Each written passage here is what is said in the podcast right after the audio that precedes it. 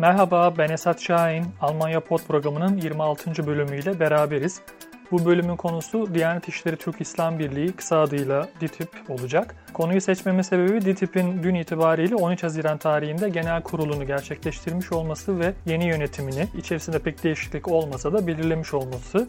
Gerek yeni yönetim kurulunun oluşturulması sürecinde gerekse genel olarak DİTİB konusunda dikkat çekici gelişmeler olduğunu düşünüyorum. Bu bölümde bunları değerlendireceğiz. Tabii özellikle Almanya'da yaşayan dinleyicilerimiz DİTİB kurumuyla ve kurumun kendisiyle ilgili kamuoyu tartışmalarını yakından takip ediyorlardır. Son dönemde biraz azalmış olsa da DİTİB gerek Almanya siyasetinde gerekse medya boyutunda çok yoğun tartışılmış bir kurum ve hala tartışılan bir kurum. Aslında DİTİB'e dair tartışmalar bir dönem azalsa da her zaman bir gündem olarak patlayabiliyor. Her zaman bir skandal ortaya çıkabiliyor. Dediğim gibi DİTİB'i Almanya'da yaşayan dinleyicilerimiz yakından tanıyorlardır. Fakat özellikle Türkiye'den biz dinleyenler için biraz bilgi vermek isterim. DİTİB kurumu 1984 yılında Diyanet İşleri Türk İslam Birliği adıyla Almanya genelinde kendisine bağlı cami derneklerinin bu alandaki faaliyetlerini koordine etmek amacıyla kuruldu. Kurulduğu dönem itibariyle Türkiye'deki Diyanet İşleri Başkanlığı'nın Almanya şubesi olarak faaliyet gösterdiğini söyleyebiliriz. Aslında tartışmanın odak noktası da tam olarak burada. DİTİB hala Türkiye'deki Diyanet İşleri Başkanlığı'nın Almanya şubesi olarak mı faaliyet gösteriyor yoksa Diyanet İşleri Başkanlığı ile yakın temas halinde olsa da bağımsız bir kurum olarak mı faaliyet gösteriyor? Tartışmaların ana konusu, ana sorusu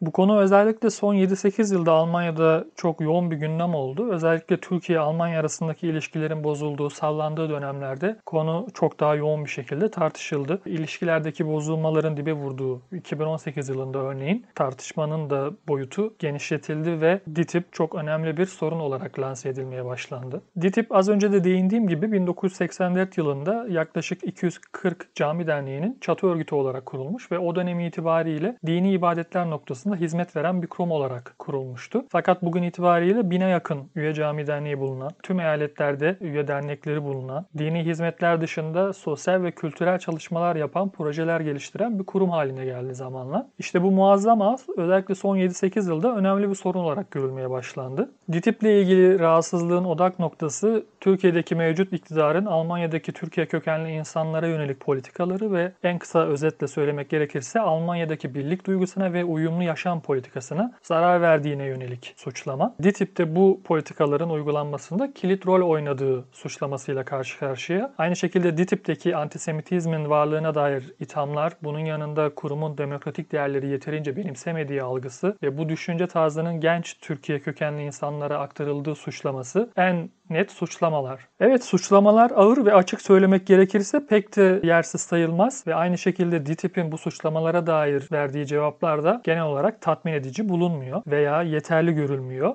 Yani şu, burada suçlamalara dair yersiz sayılmaz ifadesini kullanırken tüm suçlamaların da doğru olmadığını veya ağır suçlamaların yapıldığını, bazen haksızlıklar yapıldığını da şahsım adına söylemek isterim. Fakat bugünün konusu DİTİP üzerinde detaylı bir analiz yapmak değil. Bu konuda enine boyuna DİTİP'e dair geniş bir değerlendirme programı en kısa süre içerisinde yapmak istiyorum. Önemli bir konukla DİTİP'i içeriden ve genel olarak Almanya kamuoyundaki algısı, siyaset sahnesindeki algısı üzerine, yapılan eleştirilerin boyutları üzerine bir program yapmak düşüncesindeyim. Evet, bugünkü programın amacı DİTİB'in gerçekleştirdiği genel kurulla ilgili bilgi vermek ve yeni yönetimin belirlenmesi sürecindeki ilginç gelişmeleri aktarmak olacak. Tabii az önce değindiğim üzere DİTİB'e yöneltilen suçlamaların merkezinde bağımsız bir kurum olmadığına yönelik ve Türkiye'deki Diyanet'in ve hatta hükümetin etkisi altında bir yapıya sahip olmasına yönelikti. Bu seçim süreci de DİTİB'in bağımsızlığına yönelik tartışmalarda bazı önemli bilgiler veriyor diyebiliriz. Şimdi sizlere seçim süreci ve yeni yönetim yönetimle ilgili bilgiler vermek ve bağımsızlığı noktasındaki şüpheleri aktarmak istiyorum. İlk olarak DİTİB'in genel kurulu gerçekleştirme yöntemini ve yeni yönetimini belirleme sürecini anlatmak gerekiyor. Türkiye'deki Diyanet'ten bağımsız olduğunu iddia eden DİTİB'in yeni yönetiminin belirlenmesinde çok net bir şekilde Diyanet'in etkisi olduğunu görebiliyoruz. Tüzüğe göre yeni yönetimin belirlenmesi kuruma bağlı Bayrat denilen, Almanca Bayrat denilen, Türkçe'ye komisyon ya da danışma kurulu diye çevirebileceğimiz kurum üzerinden gerçekleşiyor. Yönetime aday olacak kişiler bizzat bu kurul tarafından belirleniyor ve aday gösteriliyor. Peki bu kurulun üyeleri kimlerden oluşuyor?